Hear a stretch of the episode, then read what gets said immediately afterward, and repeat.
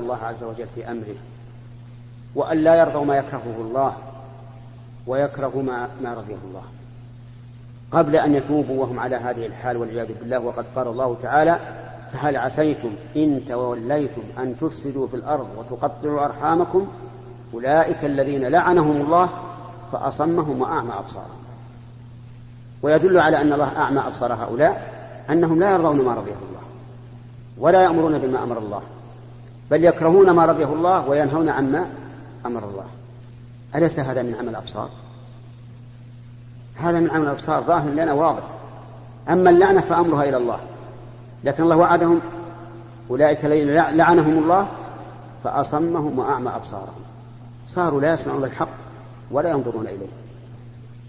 ثم إنه قد قال ثم إن النبي صلى الله عليه وسلم قال لا يدخل الجنة قاطع, قاطع رحم. فهل يرى هؤلاء أن يموتوا وهم على هذا الحال؟ ثم لا يدخل الجنة؟ هذا التوجيه الأول بالنسبة لهؤلاء الذين لا يرضون أن, أن يصل الرجل رحمه. أما بالنسبة للآخرين وهو التوجيه الثاني فإني أقول لهؤلاء الذين يقولون إن أبانا أو أخانا أو أمنا لا يرضى أن أصل رحمي أقول صل رحمه صل رحمك وإن رغم أنفه لأنك إذا وصلت رحمك رحمك فقد أطعت ربك. وإذا لم تصل رحمك فقد عصيت ربك. وهل يعصى الله بطاعة المخلوق أو يعصى المخلوق بطاعة الله؟ يعصى المخلوق بطاعة الله. فأقول صل رحمك وإن, وإن لم يرضى. فإن قاطعوك فصلهم. وإن قاطعوك. وكما قال النبي عليه الصلاة والسلام لرجل أخبر أنه يصل رحمه ويقطعونه ويحسن إليهم ويحسنون إليه ف ويحرم عليهم ويعني ويغضبون عليه قال إن كنت كما تقول فكأنما تسفهم المل يعني كأنك تجعل في أفواههم الرماد الحار. فأقول للأخ وهو التوجيه الثاني صل الرحم. سواء غضب أبوك أم لم يغضب ثم لا تدخر وسعا أن تنصح والدك. وتقول يا أبت هذا حرام عليك. كيف تأمر بالمنكر وتنهى عن المعروف؟ ثم تطلب منه وتنصحه أن يصل الرحم. هو. ولو غضب عليه إبراهيم ماذا قال لأبيه؟ قال يا أبت لم تعبد؟ ما لا يسمع ولا يبصر ولا يغني عنك شيئا. إلى أن قال له أبوه أراغب أنت عن آلهتي يا إبراهيم؟ لئن لم تنتهي لأرجمنك نعم.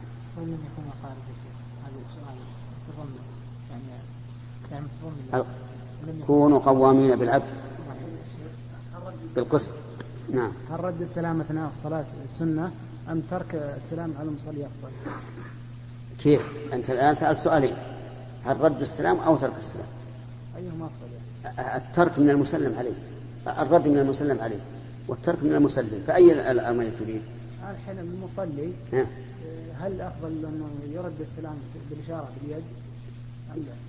طيب المصلي يرد, يرد السلام بالإشارة كما جاء به الحديث ثم إذا سلم إن كان المسلم موجودا رد عليه باللفظ وإن كان قد انصرف كفى كفت الإشارة.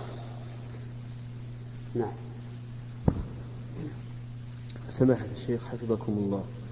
هذا سؤال مرسل. رجلان يعملان معا في أحد الشركات في عمل ليلي فيتفقان على أن ينام أحدهما أول الليل فيوقظه صاحبه. أول أول الليل. أول الليل فيوقظه صاحبه بعد انتصاف فترة الدوام. ليواصل الآخر الفترة المتبقية. ويقولان أن هذا الفعل لا يؤثر على مجرى العمل. ولكنه هذا ولكن هذا يتم دون علم الإدارة فما الحكم في هذا؟ سلمكم الله. لم أفهم السؤال جيدا وأظن الأخوان ما فهموه. وش ما السؤال؟ ها؟ رجلين يعني في عمل ليلي. هم كلهم مكلفين في عمل ليلي. نعم. في فترة يعني ليلية. نعم. فيتفقون الاثنين أن واحد ينام أول الليل إلى نصف الليل. يتناوبون ب... المناوبة بالليل. إيه؟ اللي, اللي الواجب عليهم أن يقوم أن يقوموا كلهم به. كلهم سوا. طيب. أقول إن هذه هذه العملية اتضحت الآن. يعني أن رجلين مكلفان أن يقوم بعمل الليل من أوله إلى آخره. فاتفق على أن ينام أحدهما أول الليل ويقوم الآخر بالعمل والثاني بالعكس. أقول إن هذا العمل لا يجوز.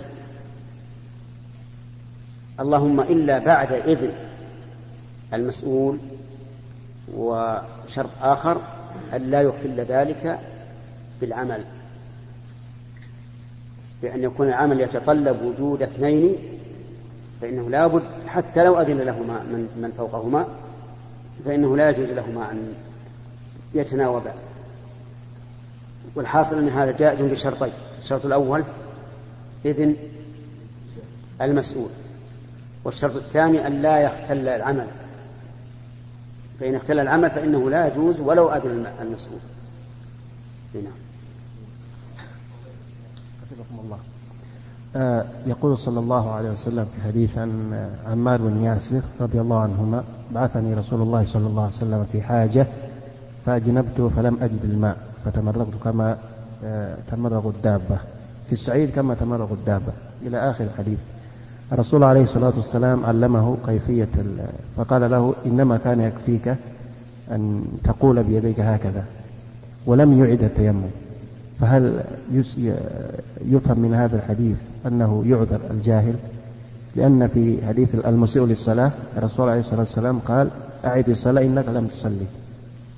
بارك الله فيك. هذا الحديث حديث عمار بن ياسر يدل على أن من تيمم على غير وجه المشروع ظانا أن هذا هو المشروع فإنه لا إعادة عليه.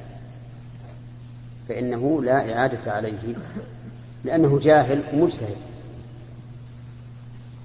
وأما حديث المسيء في صلاته فهو مثل أيضا لأن النبي صلى الله عليه وعلى آله وسلم لم يأمره بإعادة الصلوات الماضية حيث كان يؤديها بلا طمأنينة جاهلا أما الصلاة الحاضرة فإنما أمره بإعادتها لأنها لأنه مطالب بصلاة صحيحة في هذا الوقت ولم يأتي بها. فهذا هو الفرق بينهما وأما أنهما معذوران بالجهل فهما سواء لأن المسيء في صلاته لم نقل له أعد ما صليت. وكذلك عمار لم نقل له أعد ما صليت. نعم. الشيخ. هذه المسألة حدث لنا فيها إشكال كبير فنرجو البيان الوافي فيها الحاجة الماسة إليه نعمل في مكان تكثر فيها المنكرات ويتم فيه الإنكار. ويتم فيها الإنكار على المسؤول بالطرق الشرعية الحكيمة بالمكاتبة والمهاتفة وغيرها من طرق البلاغ والمنكرات لا تزال والمحتسب غير مستعجل النتائج ولكن حصل إشكال في براعة الذمة في حد البلاغ. وأناس قالوا يكفي أن نبلغ المسؤول القريب عن هذه المنكرات. وعن إهمال التعليم الصادر بشأنها وإن كنا نعتقد أن المسؤول لا يبالي وأن الإمام لا يعلم بهذا ولا يرضى. وفريق قالوا بل لا تبرأ الذمة ولا بد من كتابة للإمام لأن جزمنا بأن المسؤول القريب لا يهتم بتنفيذ التعميم والإمام لا يعلم غش في النصح يلحقنا بسببه الإثم. فإن الصواب غفر الله لكم ولوالديكم. هذا سؤال مهم كما قال السائل وهو أن بعض المسؤولين على بعض القطاعات لا يهتم لا بالأمور الشرعية ولا بالأمور النظامية. مهمل. غير صالح للعمل في هذا المكان. لا نظاما ولا دين. فيناصحه بعض من تحت يده من أهل الخير والصلاح والأمر بالمعروف والنهي عن المنكر لكنه يصر على ما هو عليه. فهل تبرأ الذمة بمناصحته؟ أو لا بد من أن يرفع الأمر إلى من فوقه ليعدله أو يبدله. أقول في الجواب على هذا لا بد أن يرفع الأمر إلى من فوقه. يجب وجوبا أن يرفع الأمر إلى من فوقه. والسكوت على هذا غش. غش لولاة الأمور وغش للعمل وظلم حتى لهذا المسؤول المتهاون. لأنك إذا رفعت الأمر إلى من فوقه وحصل المقصود والاستقامة فقد رفعت عن هذا المسؤول الذي المباشر لك رفعت عنه إثم التهاون وترك القيام وترك القيام بالواجب. يعني أنك نصحته. قال النبي عليه الصلاة والسلام انصر أخاك ظالما أو مظلوما. قالوا يا رسول الله هذا المظلوم كيف نصر الظالم؟ قال تمنعه من الظلم. فالواجب على كل إنسان عليه مسؤول مباشر مضيع في الأمانة في الدين أو في النظام أن يناصحه. بكل ما يستطيع من مناصحة. فإن حصل المطلوب فهو المطلوب وإن لم يحصل وجب عليه أن يرفعه إلى من فوقه لأجل أن يبدل أو أو يعدل. أما السقوط على الخطأ فهذا خطأ. قد يقول هذا أخشى أن يتسلط علي ولا يحصل المقصود. نقول هذا وارد. يمكن أن لا يحصل المقصود ويكون الذي فوقه أيضا غير مبالي لكن إن حصل عليك في ذلك ضرر فهذا في ذات الله. فهذا في ذات الله. فلك فيه الأجر ولك الذكر الحسنة في حياتك وبعد موتك واصبر على ما أصابك. كما قال لقمان البني يا بني أقم الصلاة وأمر بالمعروف وانهى عن المنكر واصبر على ما أصابك. على أن الإنسان إذا قام بما أمر الله به على الوجه الذي يرضاه الله عز وجل فإن العاقبة ستكون له. قال الله تبارك وتعالى لنبيه محمد صلى الله عليه وسلم تلك من أنباء الغيب نوحيها إليك. ما كنت تعلمها أنت ولا, قبلك ولا قومك من قبل هذا فاصبر إن العاقبة للمتقين. وقال تعالى نحن لا, لا نسألك رزقا نحن نرزقك نحن نرزقك والعاقبة للتقوى. لكن علينا أن يكون إيماننا تاما بهذا.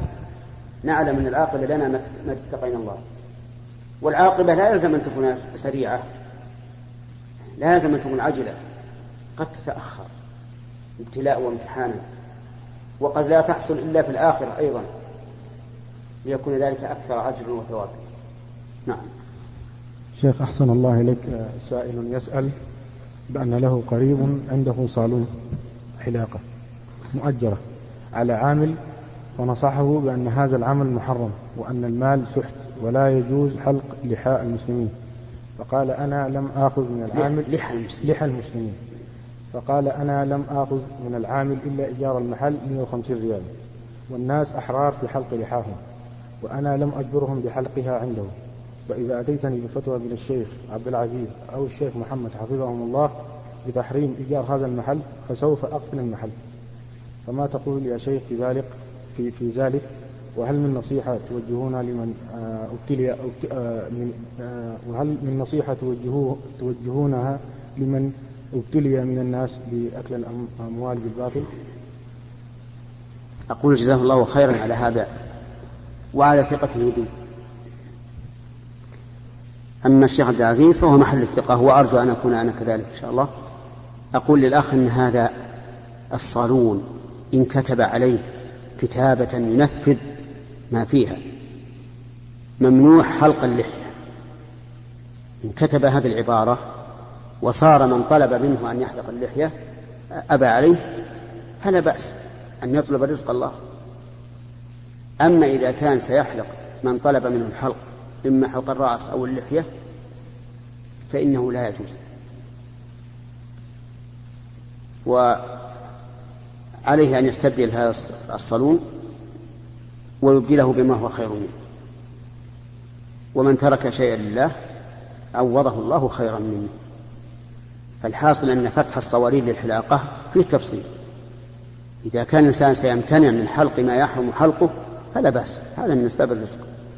وإن كان سيحلق ما, ما, ما طلبه آه المحلوق ولو كان حراما فإنه لا يجوز. نعم.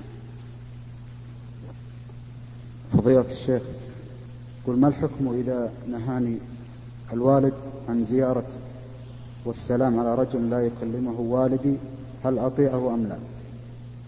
ما, ما علاقتك بهذا الرجل؟ قريب ولا ولا صديق لا قريب. نعم سمعت كلامنا قبل قليل.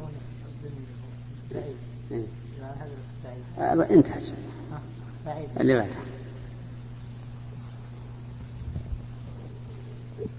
فضيلة الشيخ هذا سؤال من بعض طلاب كلية الطب. يقولون فيه بدأنا هذه السنة بالتطبيق في المستشفى ونقوم بالكشف على المرضى للتدرب على تشخيص الأمراض. فما الذي يجوز لنا والذي لا يجوز لنا فعله في هذا المجال؟ جزاكم الله خيرا. كل ما تدعو الحاجة إليه في عملكم فهو جائز. لأن أقصى ما في ذلك أن تنظروا إلى العورة مثلا. والنظر إلى العورة للحاجة لا بأس به. لكن لو فرض أنه وكل إليكم النظر في امرأة مريضة وخفتم على أنفسكم من الفتنة فامتنعوا. والله ما نستطيع. هو الاختبار حاجة. هل يمكن لأحد أن يمكن من قصد الناس وشق بطونهم إلا بعد أن يختبر؟ ما يمكن. لا بد من اختبار. خصوصا مادة الطب ما هي هينة صعبة. يجي إنسان لم يفهم الطب إلا نظريا ثم يلا تفضل. هذا المريض أمامك يحتاج إلى إلى أن تشق بطنه من من النحر إلى السرة أو من السرة إلى العانة. تبجد بطون الناس ويقول والله طبيب ما يصلح هذا. لابد من عملية لابد من تمرن عملي. هنا. بعده. فضيلة الشيخ بارك الله فيك. إذا قام الإمام إلى ركعة زائدة هل يتابعه المأموم أو يجلس؟ إذا قام الإمام إلى ركعة زائدة وجب عليه أن يرجع متى علم أن هذه زائدة حتى لو قرأ الفاتحة حتى لو ركع. لا يجوز الاستمرار في الزائد الرابع وقد فهم بعض الناس أنك إذا قمت إلى الركعة الزائدة فإنك لا ترجع. ظنوا أن ذلك مثل ترك التشهد الأول. التشهد الأول إذا قمت عنه ناسيا استمر. لا ترجع إليه. لكن الزيادة إذا قمت إليها ناسيا وجب عليك أن ترجع متى ذكرت. فإذا كان إماما وجب على المؤمنين أن ينبهوه بما أمر به الرسول عليه الصلاة والسلام. قال إذا نابكم شيء في صلاتكم فليسبح الرجال. يقول سبحان الله. فإن رجع فهذا المطلوب وإن لم يرجع وجب على المأموم وجب على المأموم أن يجلس متى تيقن أنه زائد. ثم ينتظر حتى يصل الإمام ويسلم على الإمام. قد يقول قائل كيف أنتظره وأنا أعتقد أن صلاته باطلة لأنه زاد؟ نقول اعتقادك أن صلاته باطلة غير صحيح. لأن الإمام أحيانا ينسى قراءة الفاتحة في بعض الركعات. ثم يأتي بالركعة هذه تكميلا لصلاته. فما دام هذا الاحتمال واردا فإن نقول اجلس التشهد واقرأ التشهد مرة أو مرتين أو ثلاثا حتى يصل الإمام ثم تسلم معه. نعمل المكان في يعمل معنا في كثير من الكفار من الهندوك والنصارى. عملهم مرتبط بنا فما نعرف كيف نعامله نعم. آه، اشتراك غير المسلمين مع المسلمين في العمل لا بأس به مع الحاجة. أما مع عدم الحاجة فلا ينبغي أن يستقدم أحد من غير المسلمين إلى الجزيرة العربية. وذلك لأن لأن النبي صلى الله عليه وعلى آله وسلم قال أخرجوا المشركين من جزيرة العرب. وقال أخرج اليهود والنصارى من جزيرة العرب. وقال لا أخرجن اليهود والنصارى من جزيرة العرب حتى لا أدع إلا مسلما. وخطر غير المسلمين في جزيرة العرب خطر عظيم. وذلك لأن هذه الجزيرة منها بدأ الإسلام وإليها يعود كما ثبت أنه يعرز إلى المدينة أن يرجع إليها كما تعرز الحية إلى جحرها. فوجود غير المسلمين معنا خطر يا أخوان. لكن نشكو إلى الله عز وجل ونسأل الله أن يهدي ولاة أمورنا للنظر في هذا الأمر الخطير. إنما إذا ابتليت بمشاركة غير المسلمين معك في العمل فعاملهم بما يعاملونك به إلا أنك لا تبدأهم بالسلام. لأن النبي صلى الله عليه وعلى آله وسلم قال لا تبدأ اليهود والنصارى بالسلام ولا تك ولا تكرمهم بفسح الطريق لهم. يعني لو كان جماعة مسلمين تلاقوا مع جماعة غير المسلمين لا يكرمهم المسلمون بفسح الطريق لهم. يجعلونهم هم الذين يضطرون إلى إيش؟ إلى الضيق. هم اللي يترصون ويدخلون مع الفوج واحدا واحدا عرفت؟ لكن قد تبتلى ببلية. يكون رئيسك هو الكافر. بلوى تدخل عليه لتراجعه في حاجة من الحاجات فماذا تقول؟ إن قلت السلام عليك عصيت الرسول عليه الصلاة والسلام. وإن سكت خفت على نفسك. فماذا تقول؟ أخبرني ماذا تقول أنت. دخلت على هذا الرئيس مثلا. ها؟ زين أحسنت. تحيي بغير السلام تقول صباح الخير. أو كيف حالك؟ وما أشبه ذلك. أو تقول السلام ولكن ما تقول عليكم وتنوي السلام يعني علي وعلى عباد الله الصالحين. الحمد لله النية واسعة وما يعلم عما في قلبي. عرفت؟ ما يطيعون الإخوان. تطيعون حيث أنه أذن الآن. الوقت هذا ما هو بلحد نبأ أذن. تسمحون له؟ طيب. إيش؟ راجعونا بالعمل أو على بالمكتب إذا إيش؟ أطيع. إذا أتونا بالعمل واحد كافر وواحد مسلم. يعني لهم حاجة عندنا في العمل. لننجزها مهم. فأتى الكافر قبل المسلم. هل يعني نبدي المسلم على الكافر والا اللي أتى أول بالدور؟ لا ابدأ الذي أتى أول. هذا هو العدل. ولهذا قال العلماء لو تحاكم كافر ومسلم عند القاضي هل يجعل المسلم مثلا في مكان أحسن من الكافر؟ لا ما يجعل في مكان أحسن يجعلهم سواء أمامه. ولا ولا يخاطب المسلم بخطاب لين والكافر بخطاب قاسي ما يجوز. فالحكم بين الناس يجب أن يكون بالعدل. قال الله تعالى يا أيها الذين آمنوا كونوا قوامين لله شهداء بالقسط ولا يجرمنكم شنآن قوم على ألا تعدلوا. اعدلوا هو أقرب للتقوى. واتقوا الله. وأنت إذا فعلت ذلك وعدلت فربما يكون هذا سببا لإسلام الكافر. يكون سبب لإسلام الكافر. أن يكون هذا الدين العدل. وفي قومه ما ما يرى العدل.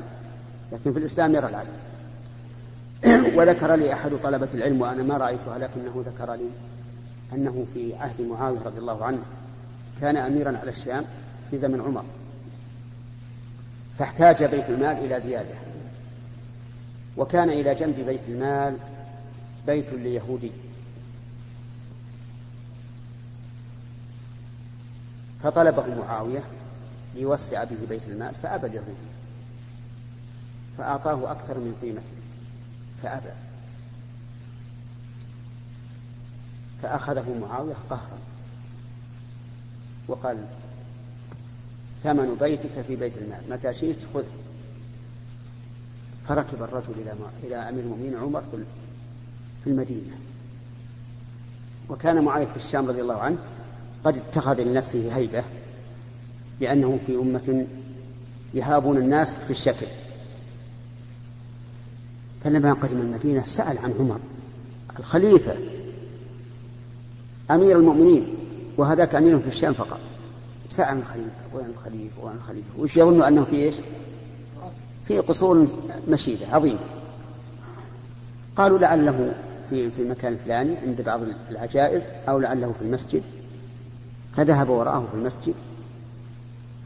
قد توسد كومة من الحصى وعليه ثوب مرقع. قالوا هذا هذا عمر. قال هذا عمر. قال هذا عمر. فعرض عليه القضية. فكتب عمر رضي الله عنه لمعاوية أن اعدل. بس. ما كتب غير فذهب بها اليهودي إلى معاوية وقال تفضل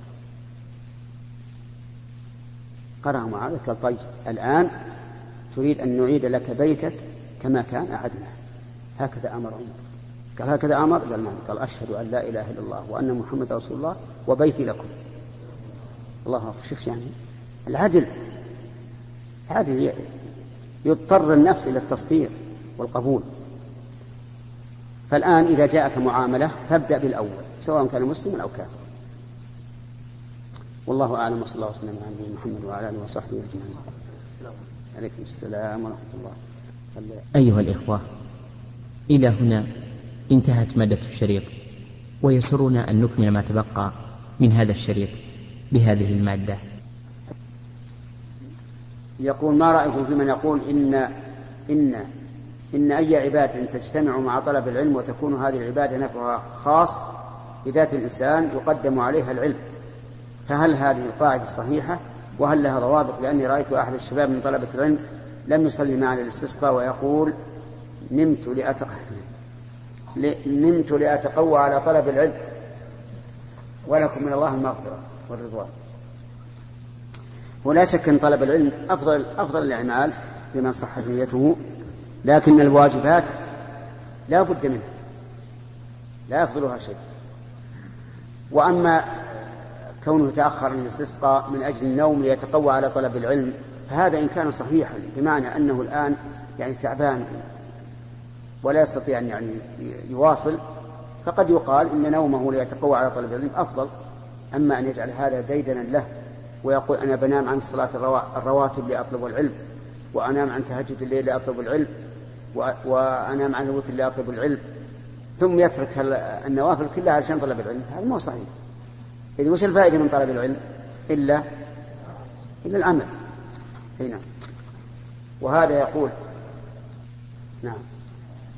يقول ما صحة قول قول القائلين إنما يتناوله الإنسان من أطعمة وأشربة. لا يجري ها؟ لا يجري فيه إلا حكمان الحل والتحريم. أما الكراهة والاستحباب فلا يجريان في هذا.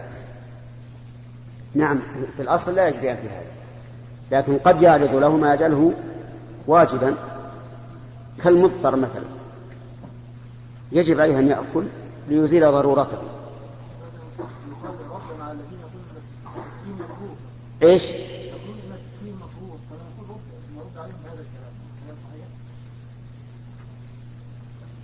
لا لأن بعض العلماء كره الأكل من من البصل والثوم فهمت؟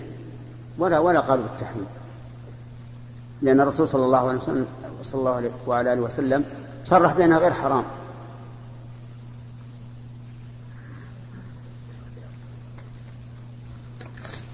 طيب. هل يستحب قلب الشماء والطبيعي في صلاة الاستسقاء قياسا على قلب الرداء؟ الظاهر لا. لا يستحب لأن الرسول عليه الصلاة والسلام لم يقل بالعمامة ولا علم بهذا. على أن بعض العلماء يقول إن قلب الرداء خاص بالإمام فقط دون الناس. لكن صحيح أنه حتى الناس لأنه قد جاء في بعض الألفاظ الحديث أن الناس فعلوا ذلك. وهذا ابنكم؟ أيها الإخوة في ختام هذه المادة نسأل الله أن نلقاكم في لقاءات متجددة.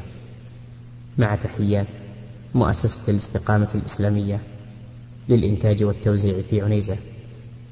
شارع هلالة رقم الهاتف والناسخة الهاتفية. صفر ستة ثلاثة ستة أربعة ثمانية ثمانية ثمانية صفر.